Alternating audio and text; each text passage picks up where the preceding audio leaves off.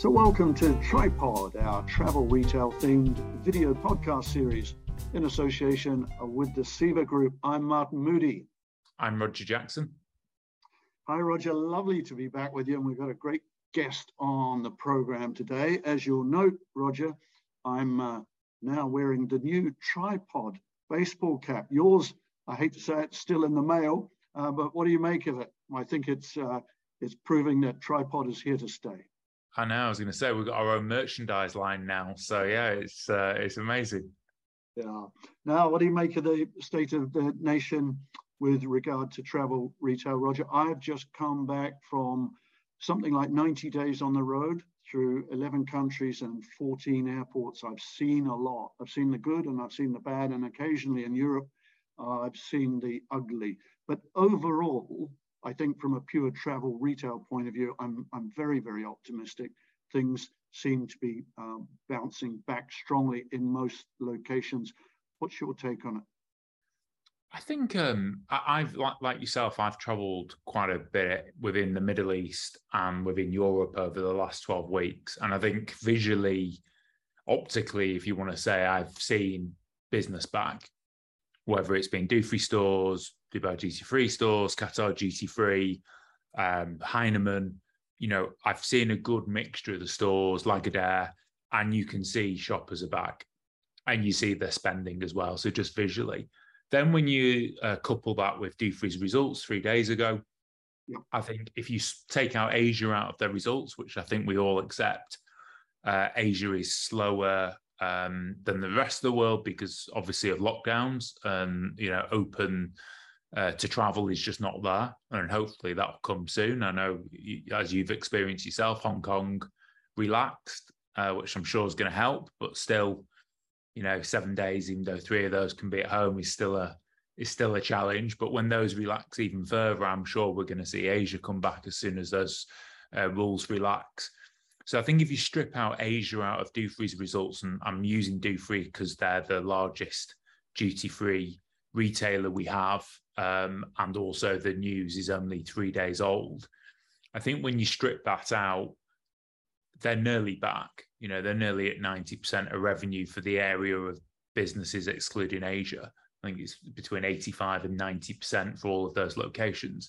And I think when you look at that, that is really good news because Dufry's got a very uh, wide geography.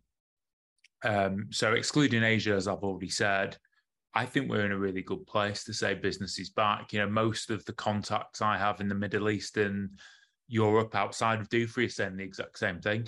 In fact, in the Middle East, most of them are back. Um, I saw the uh, column reported from Dubai GT3 a few weeks ago himself that they were expecting to hit between 1.6 and 1.7 billion uh, dollars versus 2 billion or just over 2 billion uh, in 2019. So another one of our big, big retailers also showing that they're not far off being back that sort of 85 uh, to 90%. So I think as long as, you know, we don't have any further um, issues with COVID around variants, etc., I think we're looking good for a return. And actually, I think most people are seeing that this year, which versus where we'd forecasted this, I don't think there was many people saying uh, 2023, 2024 at the earliest. And it looks like actually 2022 could virtually be there for most retailers. So, Martin, from my perspective, uh, very positive.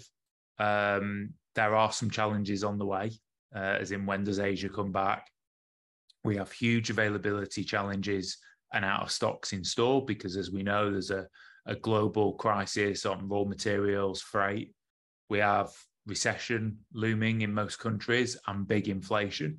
So we have got some hurdles to come, but as in terms of getting people back into airports and back shopping for our industry, I think we're looking really positive.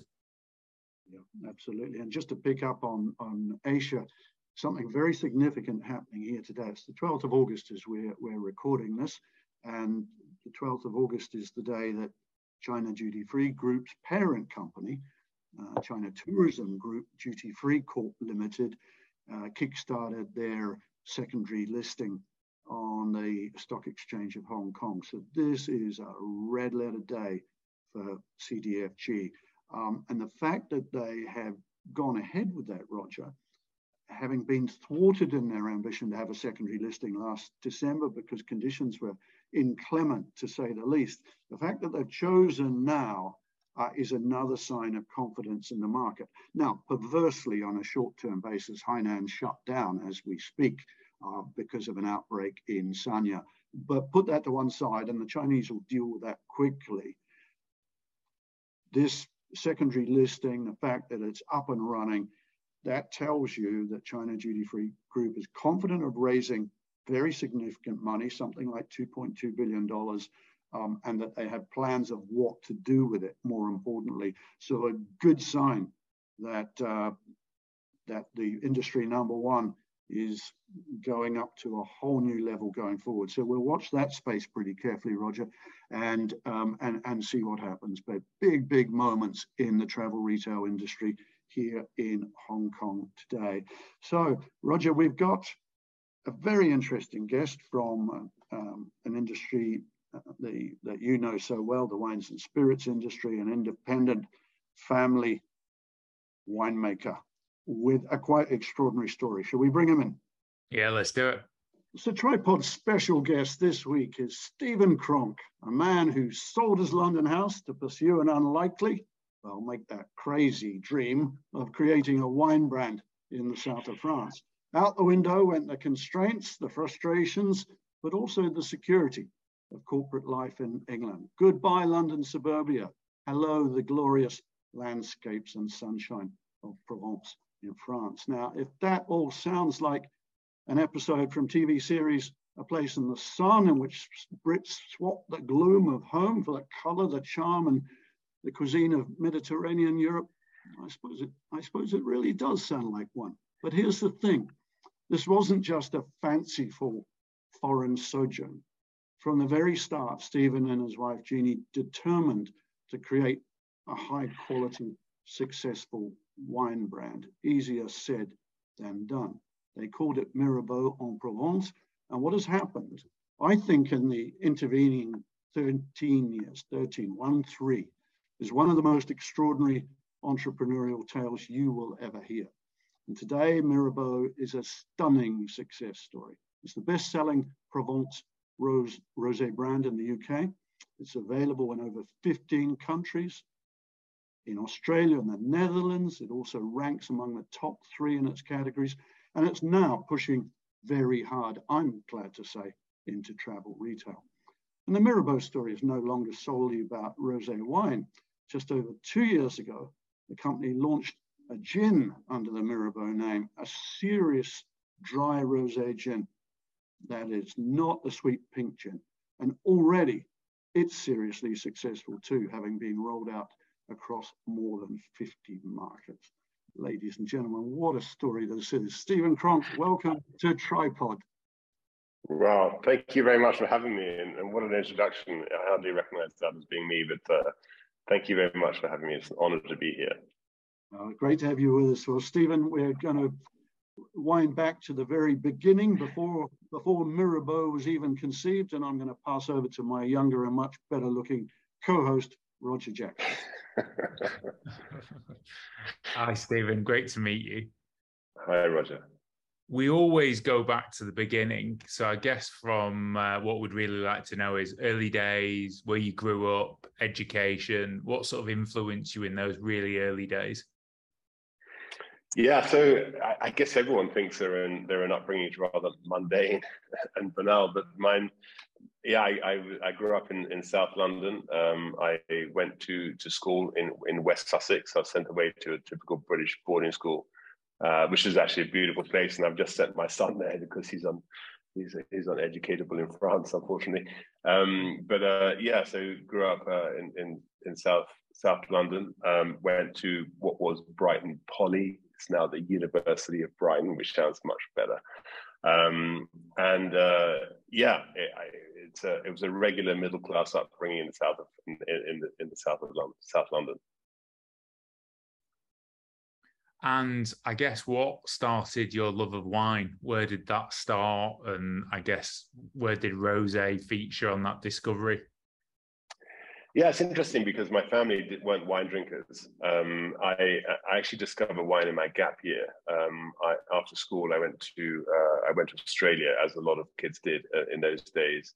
And um, on the way back from Australia, well, I, I, I, hitchhiked from Sydney to to Adelaide, and and went camping around uh, the Barossa Valley and rented a bike because that's all I could afford to do really and I just became captivated by the the beautiful undulating hills of the of the Barossa Valley, of the uniformity of the vines. I thought the whole place was so utterly compelling, and then of course the product I also fell in love with as well. Um, and so that's what really made me think, okay, change of direction, because um, I was going to going to go to um, to study hotel management uh, at Poly, and decided to go straight into into business instead. Um, but knowing, and I was very lucky that I knew with such certainty and clarity that I wanted to go into wine. So, um, so came, you know, did my did my degree, excuse me, in Brighton, and um, started uh, started in the London wine trade as a van driver, uh, which is pretty crazy considering my driving skills. Um, and you know worked for a very small wine shipper called Michael Morgan Limited. And in fact, John Morgan, the brother of Michael, would later be a huge influence in, in getting me back into the wine trade. Um, yeah, did my wine exams. So when I passed my higher certificate, they basically gave me a business card and said, "Okay, you can now go in the front door of the restaurants and start selling." That was my sales training. um, and uh, yeah, off I went in, in, into the wine trade. And then telecoms came. How did that come about from obviously falling in love with wine in Australia, working in wine, and then coming over to telecoms, which is a bit different? Yeah, so basically, um, with the arrogance of youth, age 24, I thought I could do a better job myself than my, my previous employers. So I decided to set up my own wine company, Stephen Cronk Fine Wines, beautiful name, in, in Southwest London, in Wandsworth. Um, and by the time I was 30, I had let's put it this way, I'd learned a lot about entrepreneurship and running a business, made, made quite a few mistakes and uh, decided to get out of that and pay off the debts. So at, at that stage, which was 1994, uh, telecoms was booming in the UK, or just really getting going. They broke up the duopoly of BT and Mercurian. And um, and there was a job going whereby they wanted somebody who could sell who hadn't come from a telecoms background and I got a job. And um, yeah, so it was very, it was very opportune actually, uh, and very timely that I did that, age thirty, um, for for several reasons. I think the the corporate world gave me a, a, a lot of discipline around business, and it really made me help me understand the psychology of of working in the corporate world and the way that people operate and the politics uh, of, of the corporate world because later on I was to obviously face into the corporate world with my own wine brand. And I think it really gave me some insights as to um, the pressures on, on buyers, um, how decisions are made, the politics, and so on. So, uh, so yeah, I went into telecoms uh, init- initially because I well, to to to to do something else and to pay off the debts, like I said. But actually, I I met my wife or my future wife as, as she was to become um, there. Uh, she was in the marketing department, and I was the sales guy. Uh, and she couldn't believe I spent most of my time in the golf course. But that's how business was done then. Um, and um, yeah, and and uh, about well, three months after meeting her, I proposed to her, and uh, she daftly accepted. And funnily enough, we got married here, where I am now in, in, in Bavaria, um, a, a year later and then and then something happens lots of pivot points when you look back and you realize wow that's interesting that that happened. But soon after we uh, um, we got married i went hiking in southwest france with some friends of mine. And uh, we were in, sort of in the foothills of the pyrenees. And we were walking around a, a vineyard. And i was ogling this vineyard. I really missed the wine trade. I and, and i just love being in close proximity to vineyards and I was walking around this vineyard with these two friends of mine, and uh, they were very nosy friends. In fact, they they were from Hong Kong. Um, uh, he was a uh, professor at Hong Kong University, and and he very nosy guy. And he said, Stephen, so how much have you just paid for your London house? And I told him, and he thought that was a ridiculous amount of money. But he said, this vineyard that you've been ogling at for the last two hours is on the market for the same price as your London house. I thought, wow, okay, so in theory, if I could pay off my mortgage, I could buy this vineyard or a vineyard like that. And that was the that was the trigger that made me think, okay, I'm in telecoms. I miss the wine trade. Telecoms is better paid than the wine trade. If I can pay off the mortgage and sell the house and buy a vineyard, then that's what I want to do. So yeah. I came back, came back with the idea. It was met, met with stone cold silence um, and disbelief. But because uh, she, this wasn't going to happen overnight, and I have lots of ideas, uh, she, Jeany, my wife, sort of yeah, let me have it, and then we started having a family, and and it seemed to dissipate to some extent. But I kept that the idea kept burning away, and and uh, I, I, have this very important thing, which is I, I call socializing an idea. Saying as a, an entrepreneur, if you have an idea, you have to put it up uh, in front of friends or, or people you know who'll challenge it. And so I had lots of time to do that, and it was certainly challenged. Um, and there are lots of uh, uh, there are lots of horror stories about people who thought they could go and you know have a vineyard and, and so on. And there's a very famous expression I'm sure you both know, which is you can make a small fortune in the wine trade if you start with a large one. Mm-hmm. And, and and so there are lots of warning signs. Um, and so it, it, took me ten years, and, and we always wanted to have uh, have a family. So uh, we got the the, the children uh, the children born, and, and the idea was still there and that and that's where yeah, that's that's where it came from. And eventually, I paid off the mortgage, and we sold the house and, and moved to the south of France.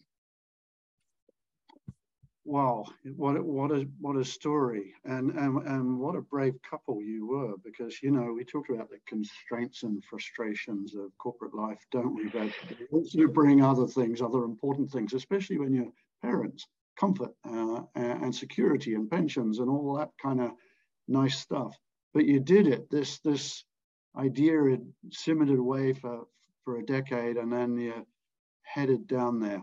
Now, for people who are watching this program, Stephen, who will know the brand and see it as a the very real success it is today.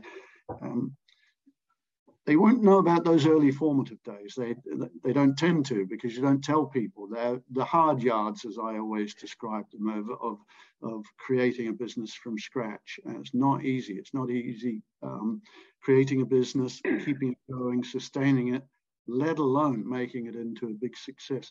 Tell us about those those early formative days. You the, the initial vision and how you set about doing it, and what were the biggest challenges that you faced. Yeah, it, it was tough, and, and you're right. I mean, people uh, you know, people often look at the success later on and assume it was fairly straightforward, and, and it wasn't. And and also, you know, this was a high risk venture, uh, um, as you know. You know, we I, we'd never done this before. We didn't speak any French. We'd never made wine. We'd never built a brand, and and so I mean that, that's why I, am pleased um, that we had managed to pay off the mortgage because that was my funding.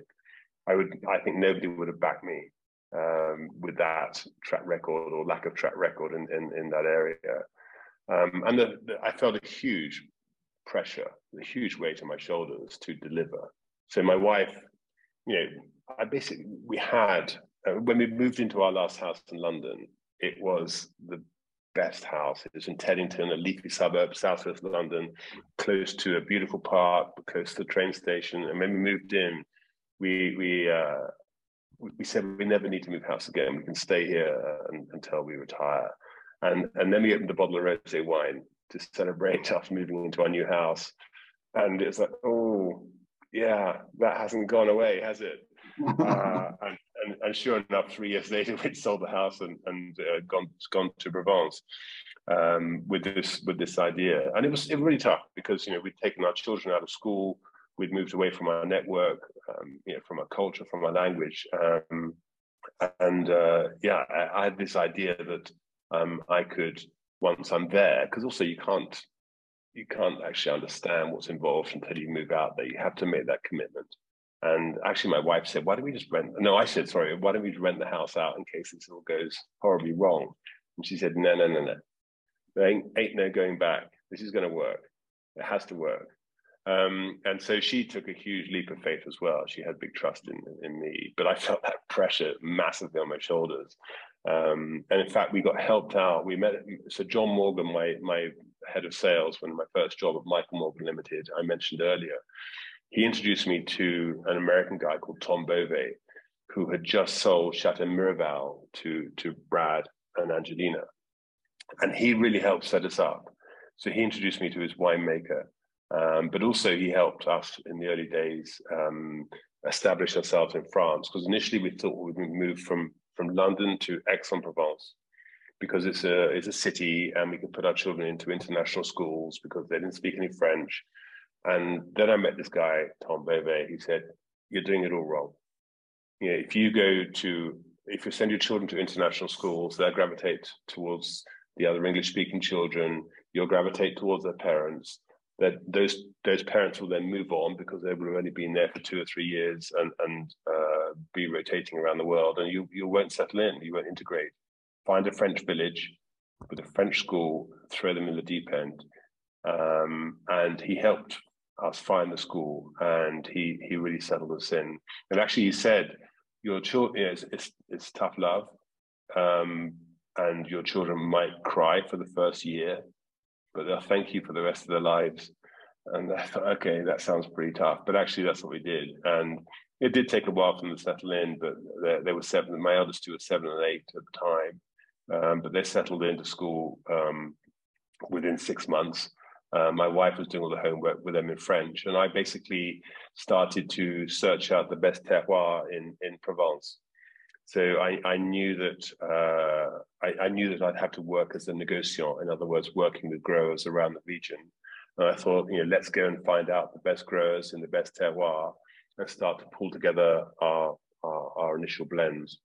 Um, and that's that's how we got going. And when was the first vintage, Stephen? The first vintage was 2010. Um, and I, I, took it to uh, I, I, took it into Waitrose at Christmas 2010 um, I, my winemaker, um, uh, Angela Muir, who's a British master of wine, who was, was a, an amazing, amazing influence in our lives. Um, she basically, I started doing films with her, and, and she said, "Who's going to make your wine, Stephen?" And I said, "Well, I'm going to give it a go." Because initially it's blending, you know, working with other growers. And she said, Stephen, you know nothing about wine, really, do you, darling? Why don't I come and help you? I, I said, Angela, I can't afford you. I knew her day rate. There's no way I can afford you. She said, I'm not asking to be paid. Just pay my flights and I'll come and sort you out. And that was amazing. And, and that's what I think people along this journey, I've noticed because they've seen how nuts this whole venture is and how committed we are, we were, and we still are to making this work. There was so, people have been so helpful. You know, people will go out of their way if they see that you're sincere it's thought through and you're committed to making this work. And she became our, yeah, she, our, our winemaker, if you like, for the first few years. And uh, yeah, I took the wine into Waitrose in, Christmas 2010. And uh, the buyer there, who's now a friend, uh, but at the time he was quite scary. Because um, buyers, any buyers watching this, you've got no idea the influence you have on businesses like like ours. Um, and yeah, he said, Stephen, okay, I've got hundreds of other Provence brands who want me to take them. Why should I take your brand over anybody else's? And I just read a book on social media marketing. And I thought I knew my stuff. And I said, because Nick, I'll make sure this wine flies off your shelves. Uh, I'll be using social media to build my brand, and uh, you, you know that will it'll, it'll really work for you. And he said, Stephen, I don't really believe you, but I'll give you a go and I'll list you in 60 of my 300 stores. And I'm going to put you on the bottom shelf though, bottom shelf, because that's where I normally exit brands. And if your social media marketing really works, then you know, people people will discover it, won't they? I said, yeah, yeah, I hope so.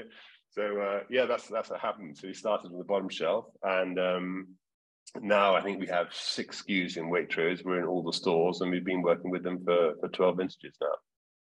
Can you remember your feeling the day you walked out of that office? Did you leap in the yeah. air 10, 10 foot high?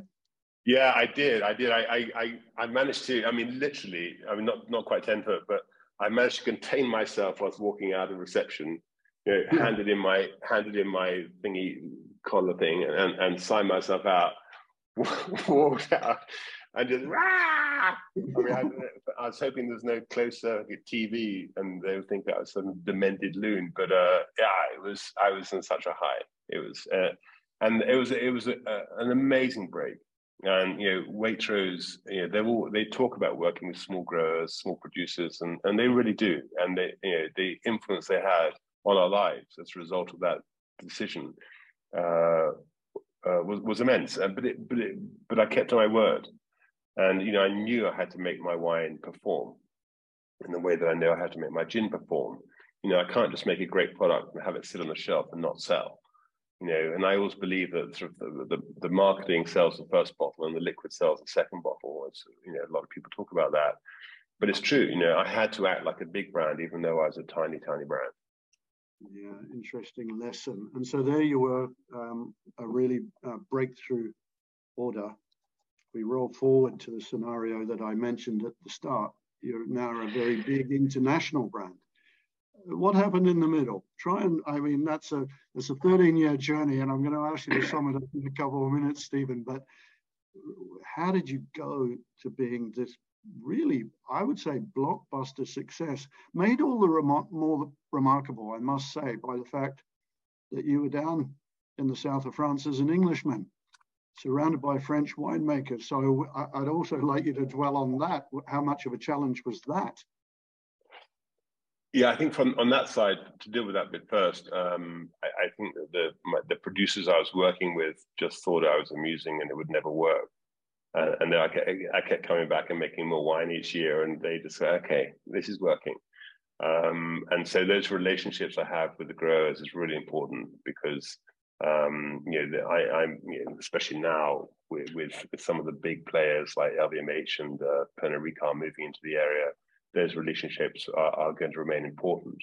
Um, so, I, so I think that they they amuse themselves by dealing with me, and uh, and now it's working. But no, I, I think it was really useful that I was a salesman.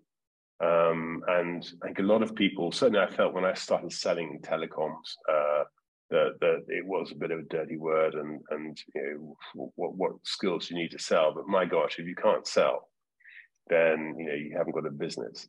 And we you know as we all know we're all selling all the time. You know if, even if we're not in sales you know if you're an accountant you go for a job interview you're selling up so i had to basically you know once i got in, into waitrose i knew that i had to go and get other markets so we started just picking, I picked it up the phone. And that was another good discipline that I'd learned from the early days is cold calling.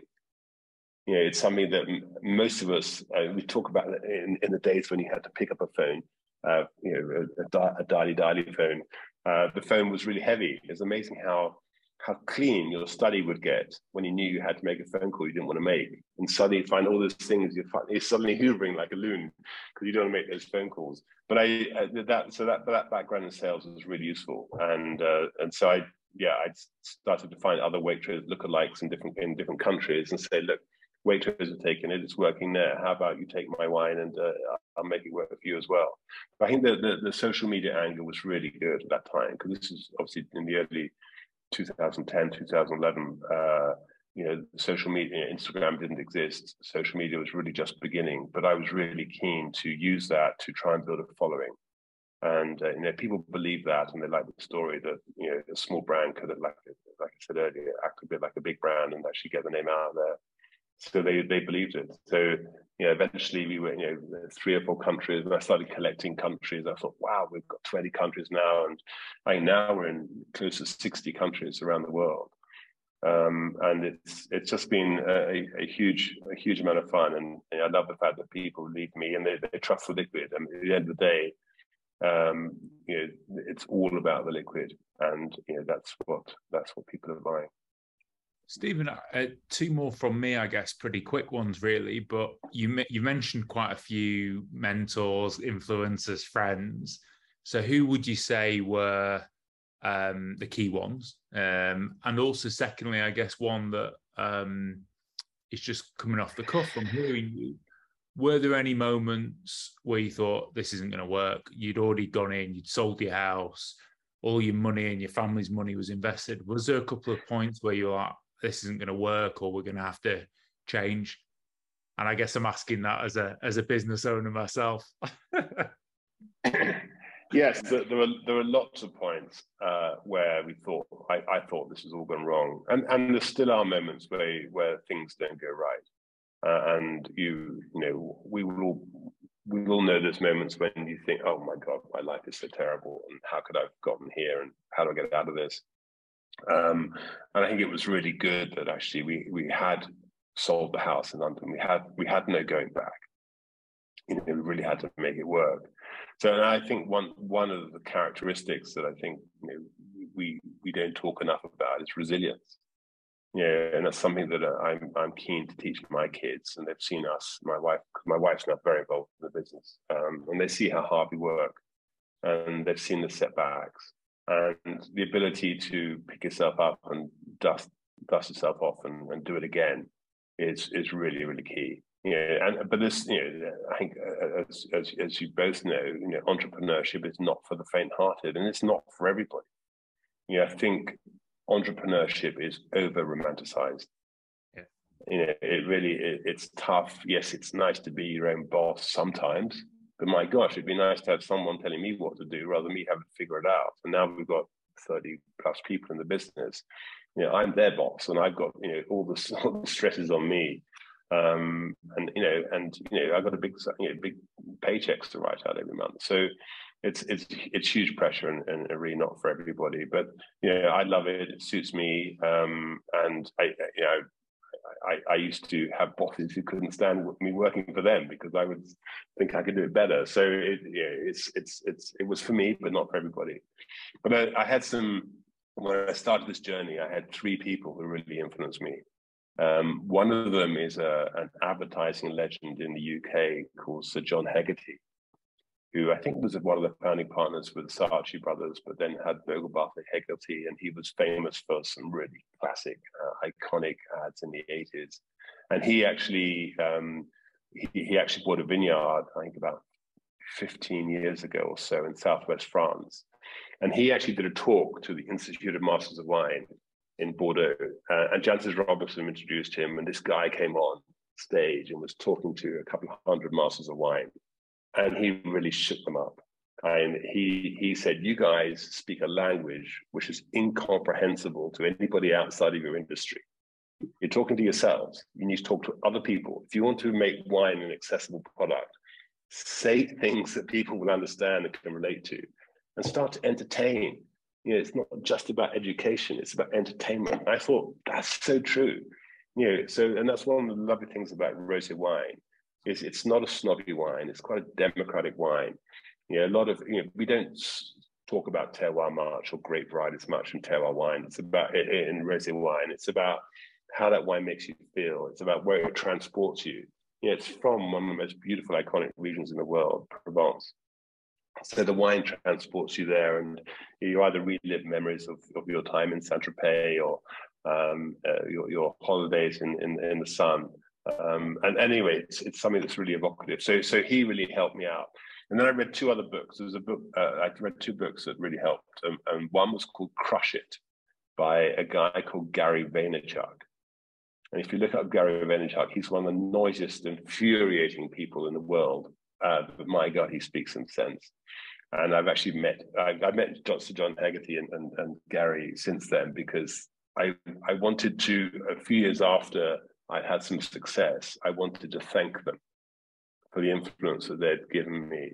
And they were like, "Who is this guy?" And, and actually, I because Gary Vaynerchuk is is now got Vaynerchuk Vayner Media, I think it's called. But he started a, a wine store in, in Brooklyn, I it was certainly in, in New York, around New York.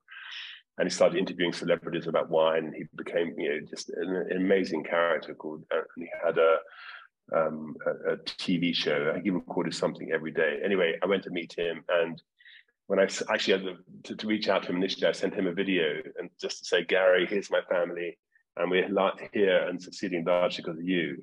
And he wrote back saying, "You've just made me cry." Um, and, and, so, uh, and uh, so anyway, so he was a, a, massive influence, and he's basically his book was about how you can turn a passion into a into a business using social media. And then the final guy was a huge influence is an American writer, uh, American marketing guru called Seth Godin, who wrote a book called Tribes. And he basically said, if you can build a tribe of followers, you don't need to have millions. You just need to have initially a few dozen, then a few hundred. And if they really believe in Mirabeau, then they'll introduce it to their friends and they'll remember the story. And, and that's how to build a business. So those were the three big influences early on in the Mirabeau journey. And I guess before Martin probably takes you over to uh, our desert island, one last question: uh, travel retail. So, where are you at the moment, and what are your ambitions? It'd be great to understand what your plans are for our amazing industry. Yeah, no, it's, travel retail really excites us, and I, um, we're, we're, I'm really hoping. So we're working, trying to get in with Dufry or Lagardère to uh, to try and get into the if you like, the, the our gin into the local hotspots for for us as a, as a, as a business. So I'd love to get Nice duty free, and that'd be my dream is to be able to walk through and see my gin there, and then and then also in the UK airports, you know, that would be amazing. So. Uh, I've got a, I've taken on a, um, a, a sales guy who is uh, who has got a background in travel retail, um, so I'm hoping that we can we can uh, work through um, Mathieu Van Haal's uh, contacts and eventually crack the, the, travel retail market. It's a tough market, and for small brands, it's really really it's a, a real challenge. Um, but I'm determined to get in there, and that would be it's amazing. Um, obviously, showcase for any any any brand, and I think it would really yeah, I mean, I, because we're also trying to create a product that doesn't really exist right now. Uh, Martin, as you introduced it earlier, it's a rosé gin. So it's a, it's a dry gin infused with the herbs of Provence, uh, made of grapes, not from grain.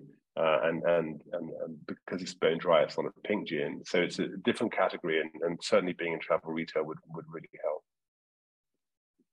Right. Well, we wish you luck in that, and hopefully, hopefully, some of those buyers are tuning in Stephen, and we'll be we'll be um, impressed by what you're telling them because I think your emphasis on product quality right from the get-go um, stands out to me. And I've tasted a, a, a, an amount of your product, and I, I, can certainly testify to that quality and the innovation you bring uh, in marketing uh, around it, social social media marketing in particular. Which brings me, in a nice kind of segue, before we go to our desert island, I've got to ask you about a famous video you made. was a rather unusual way yeah. of opening a bottle of wine, a, a bottle of wine with a cork, of course, when you don't have that most indispensable of elements, the corkscrew. So, what's the Stephen Cronk way to get around that situation and how did you tell the world about it well yeah that's quite a story as you as you know so I started so when I started my social media journey, I was doing YouTube videos. I was trying to explain the world of wine to people. The world, the, why does a sommelier give you the cork, and what are you meant to do with that little bit of wine in the glass, and, and all that kind of stuff. I wanted to really demystify wine, um, and then I started making some more fun videos. And my 220 second video was how to how to open a bottle of wine if you've forgotten a corkscrew.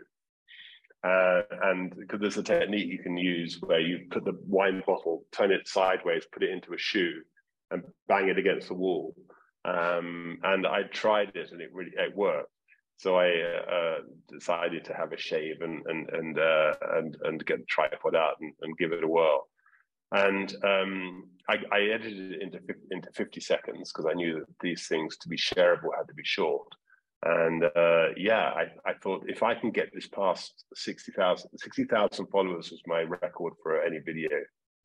And that was um, because for some reason, um, and I could because you can tell with Google Analytics who's read, who's looking at your videos, and it's being one particular video I did on Provence olive oil was being viewed by great Greek males over 65. I thought that's not my target market. uh, so uh, I thought, okay, but the 60,000 views, that's my target. And within a week, I had a million views, and it subsequently had uh, on YouTube, it's had 12 million views, but globally, it's had over 100 million views. And I've even had a, a, a business school did a did a got their students to do a, a, huge piece of work on why it was so popular. And I think it's because it was, a lot of people have been in that situation. We've got a bottle of wine, you know, got a bit of a thirst on, but no corkscrew. So um, rather than sort of trying to jab a toothbrush into it or something like that, you know, this was a, a fun way of doing it. And yeah, it just went it, it went viral and it's been a huge amount of fun. That's fantastic. I've got a confession, Stephen. When I was in hotel quarantine in Hong Kong last week, um, I, I bought some wine at Bangkok airport and going through this crazy process of, of clearing um, all the medical checks and all the formalities in, in uh, Hong Kong, getting tested, etc. at Hong Kong airport, I left all my wine, which was all screw cap, um, in the airport. Very sad, very sad. When I, when I got when I got to this dreadful, dreary hotel room, because I remembered I had a bottle in my suitcase. It was a 1997 Amarone from Masi, a really great Italian house, a really great wine. But of course, it has a cork. And in a in a hotel quarantine room, there ain't no corkscrews. So I, I was, or I thought there was not. So I was about to tune into YouTube and be saved by Stephen Cronk when I did. I actually did take time out to ring reception. I didn't think they'd bring anything up to the room, given the quarantine regulations, but they did bring the corkscrew. I still, I still wonder if I'd opened it with the Stephen Cronk technique, if we would have had 1997 Amarone all over the carpet in my in my quarantine room or not. But you seem to do it very, very yeah, no, it can go it can go horribly wrong, and so it's always better off with a corkscrew if you can find one. All right. Okay. Well, from there, uh, Roger, I'm going to hand over to you, and I think it's time to to to go to our desert island where we take Stephen all our all our guests on the program. We give them a few creature comforts to while the time away. So over to you, Roger. Stephen, welcome to the Des Island. Uh, so after the grilling you've just had, now it's a bit of peace. Um, I guess the first question is, what choice of music would you bring to the island? Can be one track or an album, your choice. Okay, so I've thought about this, and uh, one of my favorite tracks ever is um, While, While My Guitar Gently Weeps by the Beatles. But there's a version that I I, I, I deploy, I, I, implore you to, to, to look at on, on YouTube uh, with Tom Petty, Jeff Lynne, Steve Winwood, and Prince. And uh, you know the, the, song was written by George Harrison and um, uh, Dil- um, what, what's this the son the son called Dhani Dhani Harrison is on stage playing the guitar, and Prince does uh, a guitar solo in the middle of this song, and he plays two tricks uh, on and Dhani, you know, who's, who's uh, the son of George Harrison. Uh, you just see his face light up when he uh, when Prince does his trick. So one of the best guitar solos, some lovely trickery from one of the, one of the best artists in the world, Prince, an amazing song. So uh, check it out on YouTube. It's brilliant. I will do. I definitely will do. Looking forward to it. Um, you've got your music what would you take to read? Can be anything, a book, a poem, play, your choice. What, what would you have to read on the island? So, actually, for me, there's a book I've read in the last uh, two years um, called um, From Dirt to Soil uh, by an American farmer called Brown. And it talks about regenerative farming. And that book inspired me to create the Regenerative Viticulture Foundation, uh, and it's really explained the importance of soil in dealing with biodiversity and climate change and the impact that soil can make on the planet. So uh, it's it's inspired me to understand that science and photosynthesis can store carbon from the air into the soil, and it's, it's, it's changed my life. And I'm trying to change the way that people farm vines around the world. Amazing. Looks like I need to look that one up as well. Um, yes. And then the next question is probably going to be a little bit difficult for you, but if we, uh, it's got duty free status, this island, of course. Um, so you're allowed, you're allowed one duty free product. I think for you, we'll give you two because I think one's going to be one of your own uh, products. So perhaps if you could tell us which one of your own products you take, and then if I can push you to pick another one Uh, it can be anything, anything in duty free. But if you could give us two, one of your own and uh, something else, that would be great. So yeah, my aim would have to be my gin because uh, you can just, you know when you when you haven't got any mixes, you can just chill it and squeeze a lemon, and you've got a great martini. Uh, yeah. it's it's that good. You can drink it just neat with uh, without any vermouth. Um, and and obviously, you, you know, when you do have tonic, you can just have a huge variety of drinks, including my favorite Negroni. But um, apart from my own product, obviously, because this is not massively about self promotion, uh, it's probably be a, an Oban 14. Uh, I love I love a whiskey, um, but it doesn't need to be a hugely fancy one. But an Oban 14 is my go-to tipple when my wife's not watching. amazing distillery as well. It's a, obviously Diageo distillery, and I worked at Diageo for 13 years. But if anybody wants to visit an amazing distillery, uh, Oban and Cardhu are my two favourites. So great distillery as well.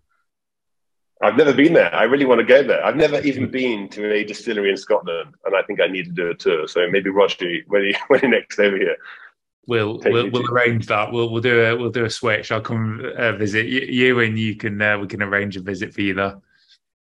Sounds good. Great. All right. On this island, you've been on your own for a while there, Stephen. So we've arranged to fly in some special guests. We're going to put together a, an amazing dinner party for you. I'm pretty sure what wine you'll be serving. But which three guests you like from? They can be from history or they can be living today.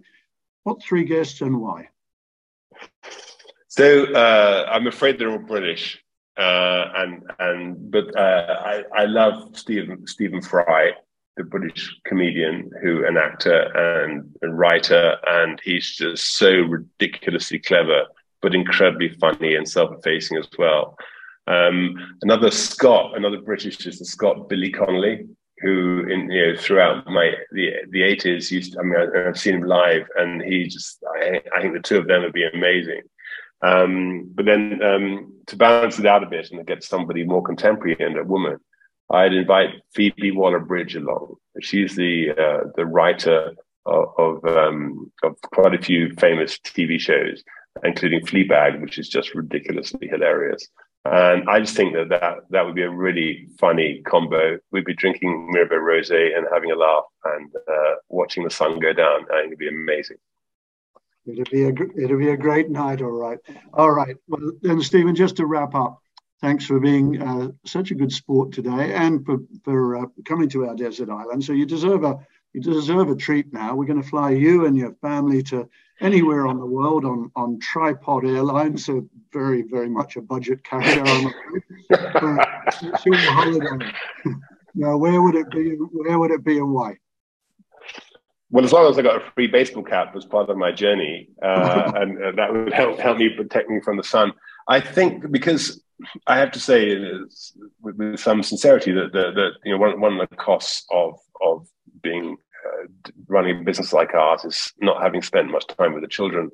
And so I love the idea of going somewhere like the Maldives, um, where we can just and, and, completely ban all electronic handhelds and, and, and iPods or whatever and iPhones, and just spend some quality time snorkeling, eating, reading, drinking rosé, and and uh, and trying to regain some of that lost time that I that I feel guilty about with my children. But uh, that's what I'd love to do. I've never been to the Maldives. The pictures look amazing, and uh, I think it'd be a, a, lovely place if if Tripod Air can get us there. Tripod Air will be sending the tickets very soon to you, Stephen. Listen, it's Thank been you. great to chat. Uh, Roger, I'm going to let you have the final word. What a what a brilliant story this has been, Roger. You know the drinks industry better than just about anybody I know, and you've seen success stories and you've seen failures. What do you make of this one? I think um, what Stephen and his family have achieved is just unbelievable. Um, I think if you look at, um, you know, there are lots of instances where people you know, get liquid, have a brand idea, try and sell it on to somebody, try and get a brand owner interested in day one, but still all on your own from both finance, even the digital marketing, marketing, liquid, bottle, and to use your network like you have, it's just unbelievable. And I think you mentioned something around you know people are too quick to you know highlight you know what entrepreneurs do and who they are and unfortunately as we the three of us both know it's a very very lonely place and at times a very very hard place. And i think one of the challenges is everyone looks at success but doesn't see the 10 15 years of sleepless nights. So you know stephen from my perspective just huge congratulations to you and your family. It's an absolute um, you know, it's amazing hearing you talk about how you achieved this and the building blocks. And I'm sure we've only heard less than 1% of really what it took. Um, but I think the story is fantastic. And I, I hope travel retail is going to be an amazing industry for your brand. I'm actually sure it will be. And I cannot wait to see it on the, on the shelves of all of our amazing outlets. Thank you so much. You know, you, you make some very good points there, and it's it's it's still I'm still excited about this business. I still I love my products. I love this industry, and it's it's uh, it's a huge amount of fun. Better than telecoms.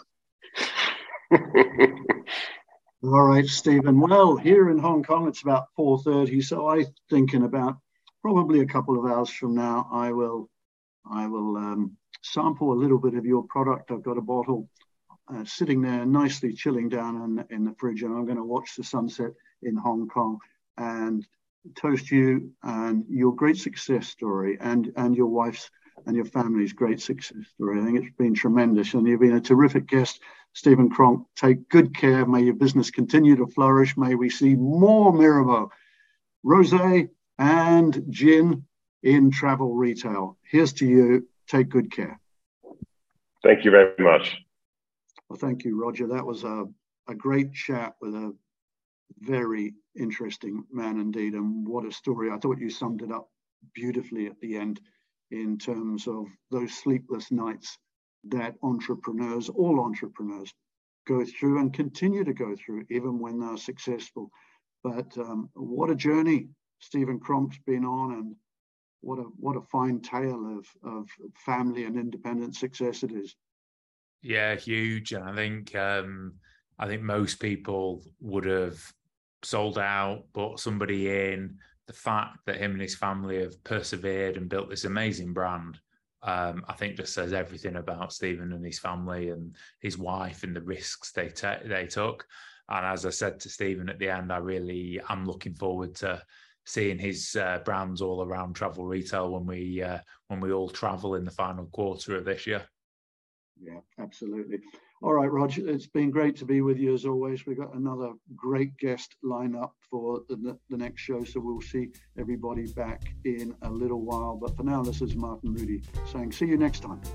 See you next week.